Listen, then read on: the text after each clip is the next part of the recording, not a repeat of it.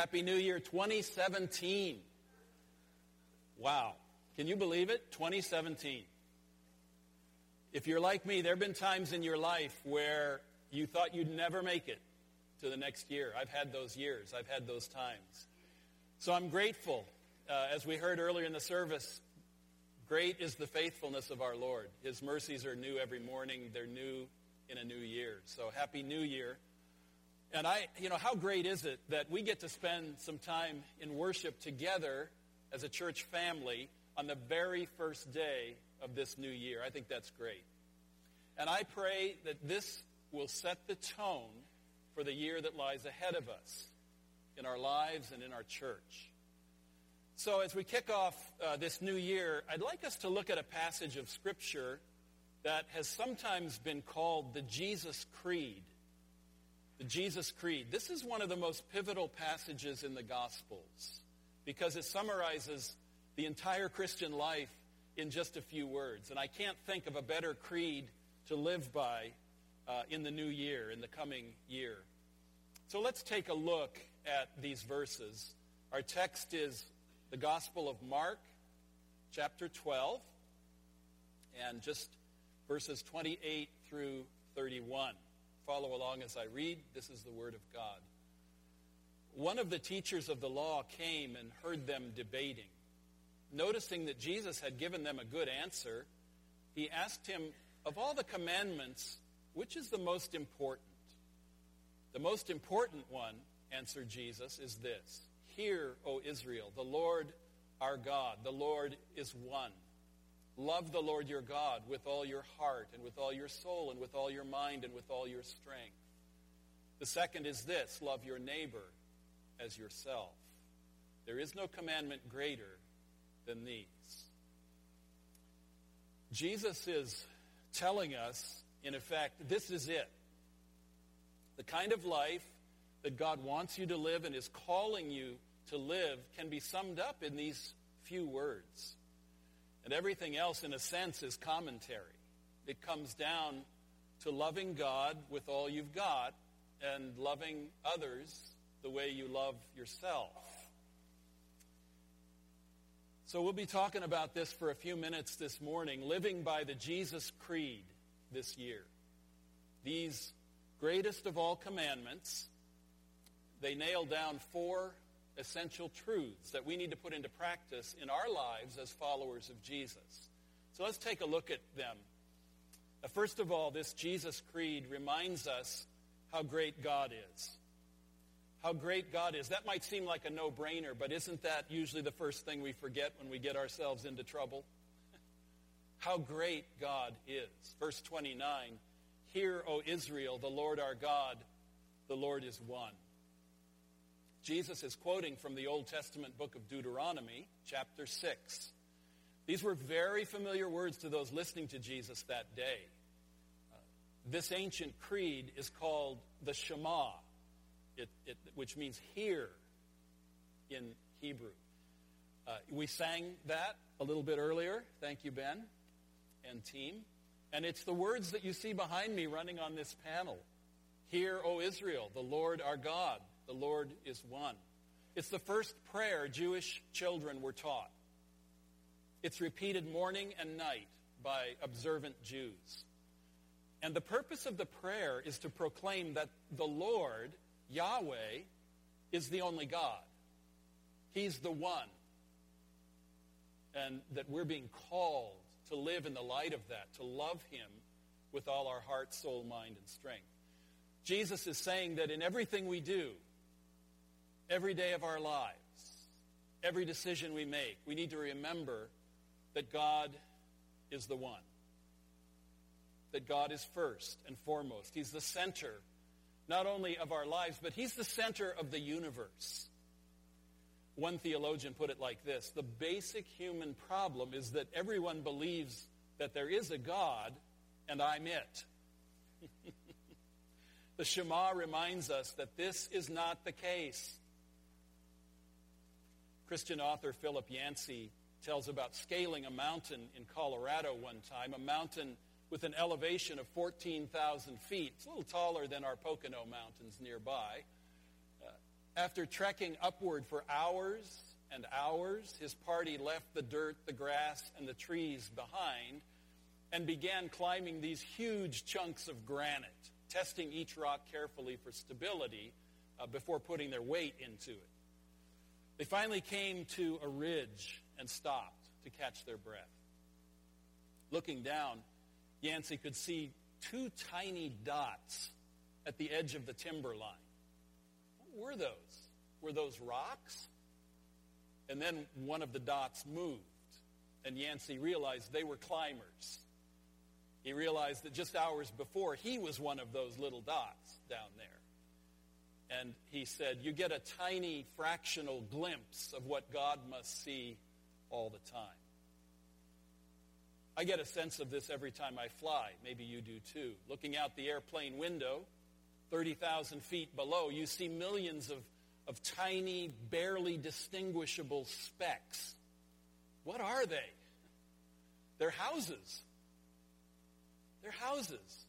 And they each represent lives that are in no way connected to mine. So it's foolish for me to live as if I were the center of the universe, when in reality, all that I've tried to build for myself is just another speck on the landscape. God is big, and I am small. My point is that each of us needs to remember that the world revolves around none of us. We're just specks and dots. God is the center. He is the Lord. He is the one. How great God is. First and foremost, he's got to be the foundation and the focus of our lives. So in this new year, what matters most is not success or happiness or wealth or good health or even good relationships. What matters most is one's connection to the God of the universe. How great God is. So this creed begins where it ought to begin, with God. With the proclamation that God is the center, God is the one. He is everything. And all that is meaningful comes from him and returns to him and revolves around him. Do you want a creed to live by? Put God first. He is the one.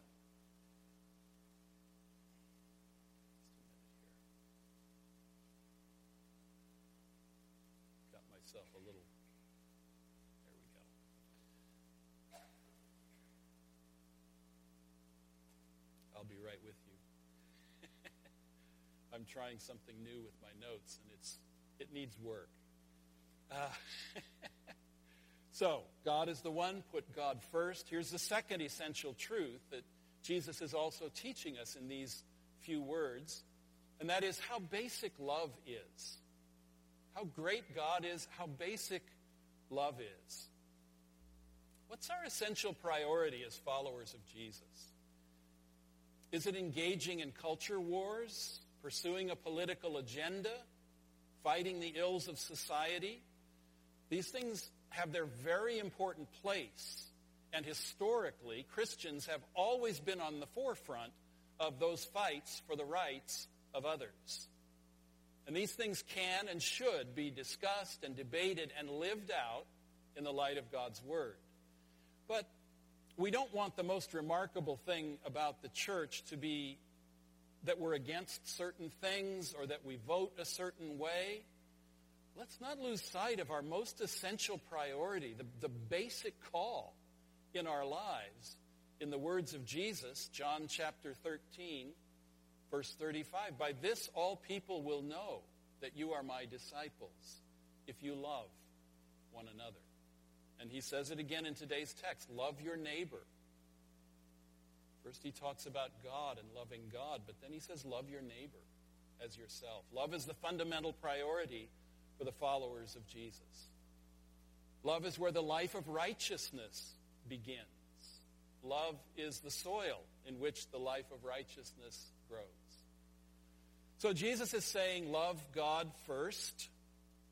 Our problem is that we often don't start there. We lose that starting point so easily.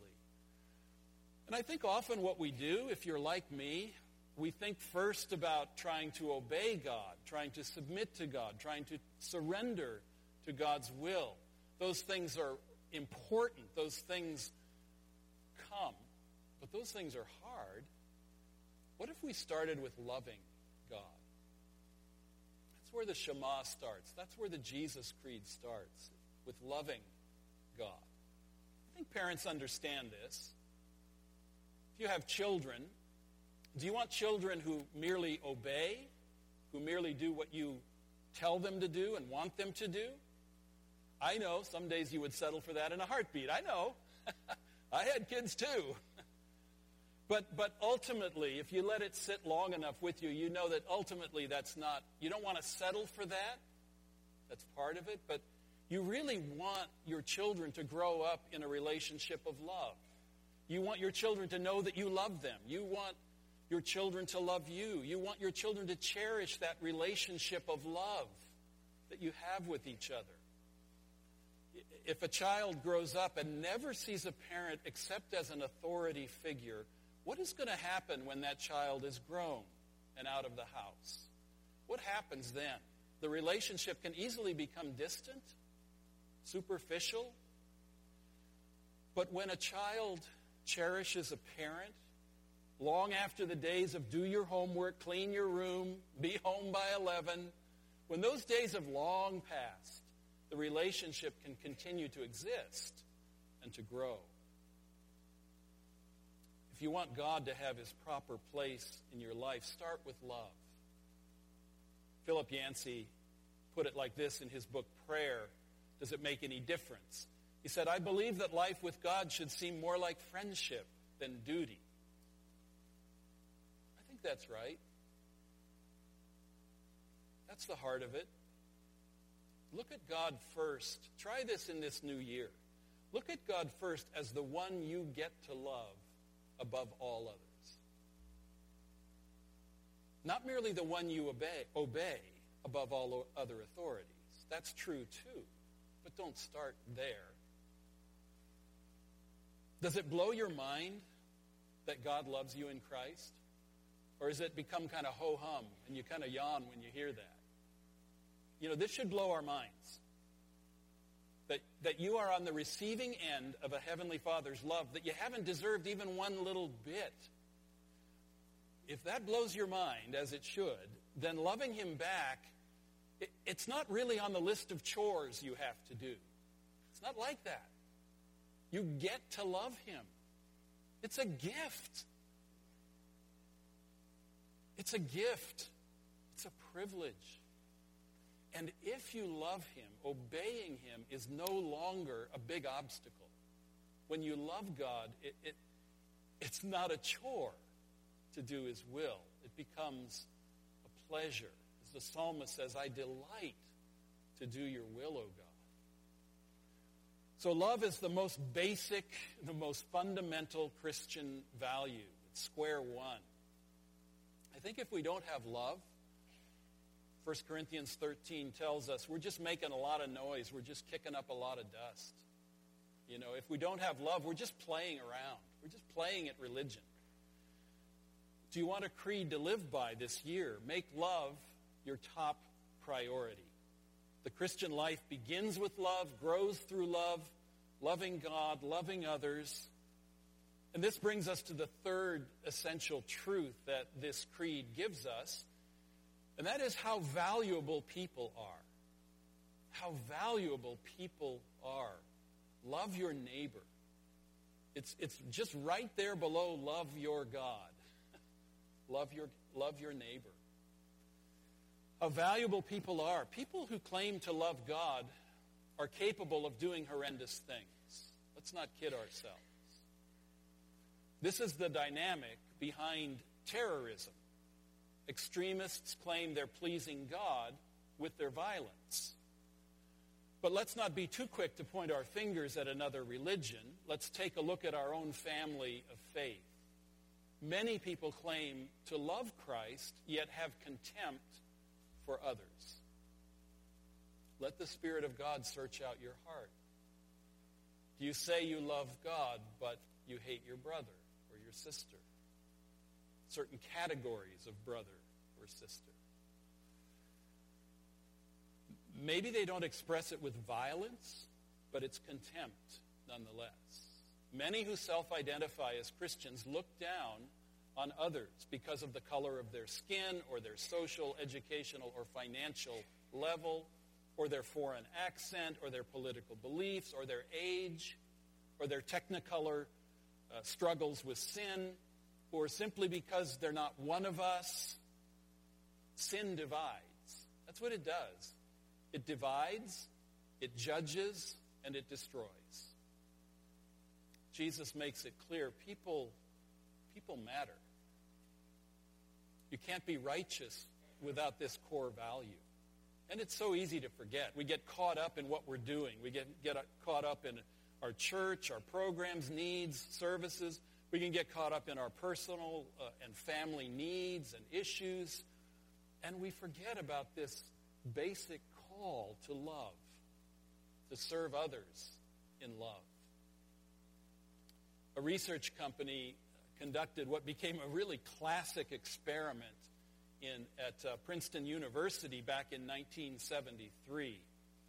A group of seminary students was told that they were to go across the campus to the chapel and preach a sermon on the Good Samaritan. You know, the guy who finally helps the one who was beat up and close to death on the side of the road.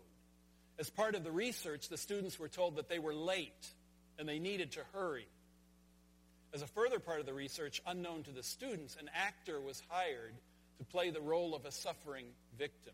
He laid on the ground in their path, coughing uncontrollably in order to appear to be having some kind of health crisis. 90% of the seminary students ignored the needs of the suffering person in their haste to get to the chapel in time to preach their sermon on the Good Samaritan. The study said on several occasions, a seminary student going to give his talk on the parable of the Good Samaritan literally stepped over the victim as he hurried away. What does that do to you? What that does to me, I just say, ouch. I just see myself in that. I just say, ouch. And I wonder, how many people do we pass by in our hurry? You know, I'm important and I have important things to do. Ouch. How many needs do we overlook? How often do we turn a deaf ear and a blind eye to those around us? Because, you know, it would just be so inconvenient to do otherwise. I'm so guilty of this. And this isn't merely about helping those in need, although that's certainly part of it. It's really about recognizing the value of every human life. That everyone matters, everyone is important, from the womb to the tomb. Everyone matters, even those with whom we disagree, even those who make themselves our enemies. We are called to love them because God loves them. We're called to do good to them whenever and wherever we can so that they can see a living example. Even if it's a small, slight example, it's a real living example of the goodness and mercy of God, our Heavenly Father, that they might give praise to Him. It's so easy to just pass people by and not give them time or pay any attention to them. Let me tell you a story. Some of you know that Shelley and I use our home to host travelers on Airbnb and homestay. And this past year, in the month of May, there was a young man named Bernard who was coming from Singapore, and he arranged to stay in our house for 4 or 5 days. And, you know, he was just a house guest. We met him. We were friendly. He came and went. He was coming for some military training. He was in the military in Singapore, and then to take some holiday. So we would see him. He would be in and out of the house. And then on Saturday night, when he was with us, he came into the living room and he said, "Excuse me, I wonder if there's a church nearby that I could go to tomorrow. I feel that I need to go to church." And Shelley and I just kind of looked at each other. And I said, "Well, what did you have in mind? There are many churches nearby, and we chatted for a little while, and it was evident that he didn't have anything really in mind. And I said, well, we're going to church tomorrow, and we'd love to have you come with us if you would like to come to our church. I'm one of the pastors of the church. He said, I will come with you to church tomorrow. So the next morning he came, and he sat right over there, right about where Carol is. And my heart was so full that day. I was so proud of you as a church family. So many of you greeted him, welcomed him, had conversation with him. And I noticed that he was really moved, sometimes to tears, as the worship service was going on. And then when the service was over, he left very quickly. There were some sights he wanted to see before he left. And we didn't see him the rest of the day, Sunday in the afternoon or the evening. And then Monday morning, I was sitting in the living room, and again, he came into the living room and he said, excuse me, he said, I would like to consult with you about Christianity. I said, certainly. And he sat down on the couch, and we talked. Here is a man that I had in my head, he's just in one of our rooms for a few days. And then here we are sitting on the couch, and just talking about the things of God and what it means to trust in Christ, what it means to follow Jesus. It was so evident to me that God was at work in his life way before he got here. And one of the things we said to each other as we ended, I encouraged him to find a church in Singapore when he returned. And we exchanged information so that we could keep in touch. And one of the things we said was, it's just so evident that God brought him halfway around the world so that we could meet each other and we could sit in my little living room in Philadelphia and talk about Jesus. So we kept in touch after he left. Every now and then we would text each other on WhatsApp. And then I got a text from him 2 weeks ago on a Sunday morning as I was arriving here at church, and I'm going to read this text to you. It says, Hi, Pastor John. Thank you for touching my life. I would like to share with you that I got baptized in Living Praise Presbyterian Church today. Yeah.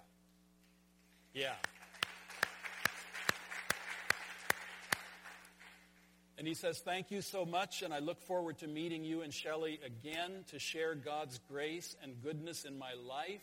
Till we meet again, with love, your brother in Christ, Bernard.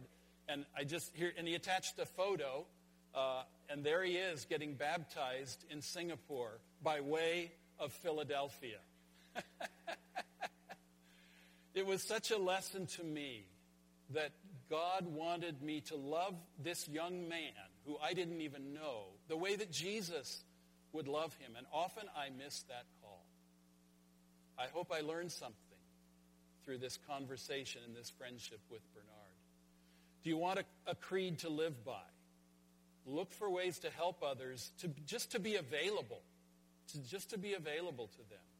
Because in helping them, in being available to them, you affirm their God-given dignity as those who bear the image of God. And you put God's love on display, that they may see it and receive it as well. How great God is, how basic love is, how valuable people are. And here's a fourth and final essential truth I want us to see in Jesus' statement here before we go home. And that is how priceless you are. How priceless you are. I have to tell you, there's someone I've always been impatient with. He's a person I've often had a hard time forgiving. He never quite measures up to the standard I expect from him. So I remind him of that every now and then. Not always. I try not to nag him, but every now and then when he needs it. And when he fails, I tell him, this isn't the first time you've done this. And when he promises to do better, I say, that's what you said last time. Let me tell you, this guy can be completely exasperating sometimes. You know who I'm talking about, don't you? It's you, of course. No, I'm kidding. It's me. It's me. It's the man in the mirror I see every morning as I'm combing the hair he has left, right? I am that man. I am that person. I have a lot of trouble with me, and I suspect you do too. Here's what I've learned. Here's some of what I've learned. If I won't be patient with myself, it's hard to be patient with others.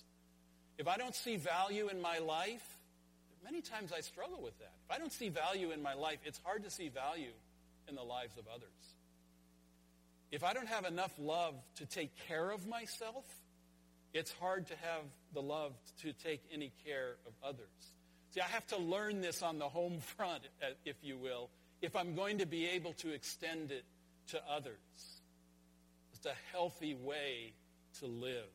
Jesus said, love your neighbor as yourself. Isn't it striking that he didn't simply say, love your neighbor? He put a condition, a qualifier on there to help us understand. Love your neighbor as yourself. We have trouble with that. We wish he had left that out.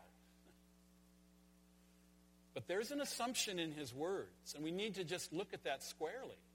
There's an assumption in his words that you will have a basic love and respect for yourself, for your own life, that you will not despise or abuse yourself, but will do the things necessary for your welfare, for you to survive, and hopefully even thrive. So if we're supposed to love our neighbor the way we love ourselves, in that basic way, and we don't love ourselves in that way, where does that leave our neighbor? Our neighbor then is in trouble. So my point is this. You matter. You can boil it down to that. You matter. You matter to the God who made you. You matter to Jesus, who came to save you. You matter. Your life matters. Treat yourself with respect, with love, because your life is a gift from God. You did not create yourself. God created you in love. Your life is a gift from God. Of course, there's a balance to be maintained in the Christian life. On the one hand, you're not to think too highly of yourself, as Paul says in Philippians 2, verse 3. Pride stinks. Pride stinks. It stinks in the nostrils of God and others. But on the other hand, you need to see yourself as God sees you. Do you know how he sees you? Yes, he sees your sin. But he sees you as valuable, priceless, just like everyone else. You're not in a different category. He made you. He loves you, even in your sin, even in your brokenness, when you feel most broken, even in all those times when you are less than lovable. Are there ever times when you're less than lovable? I know I have those times in my life. Sometimes I bumped into you in those times, right? It's ugly. So I want to invite you to join the Broken Sinners Club this year. If you haven't gotten your membership in the Broken Sinners Club, our members, I want you to know, are deeply loved by the God who came for us, who loved us and came to find us, to seek us, to save us, to forgive us, to make us alive, to make us whole in Jesus. Welcome to the Broken Sinners Club. It's the place to be. We have a Savior. We have a Savior for you. One Christian psychologist put it like this, and this was helpful to me. It kind of turned things around a bit for me. Jesus said that we're to love others as we love ourselves. In order to do this, we first have to learn to love ourselves as we know we should love others. Let that just marinate a little bit. In order to do this, we first have to learn to love ourselves as we know we should love others. That's helpful. Not love in some sappy, self-centered way. No. But it means being patient with yourself, forgiving yourself, being honest with yourself, tell yourself the truth. Extending grace to yourself, treating yourself with kindness, give yourself a break. I want to invite you to try something. Make a list of all the people you are not supposed to love. Okay, you can start that right now. Just right on your sermon notes page. Start making a list of all the people you are not supposed to love. You're writing furiously, right? Who is on that list? Is there anyone on that list? See, there shouldn't be. There shouldn't be, should there? But my question for you is this. Are you on that list? Have you put yourself on that list of people you're not supposed to love? Maybe you're the only one on your list of those you are not supposed to love. If so, if you put yourself on that list, just remember that of all the people you are supposed to love, you are one of them. You are one of them. You don't do anyone any good by beating yourself up, putting yourself down. If you do that to yourself, you're going to do it to others.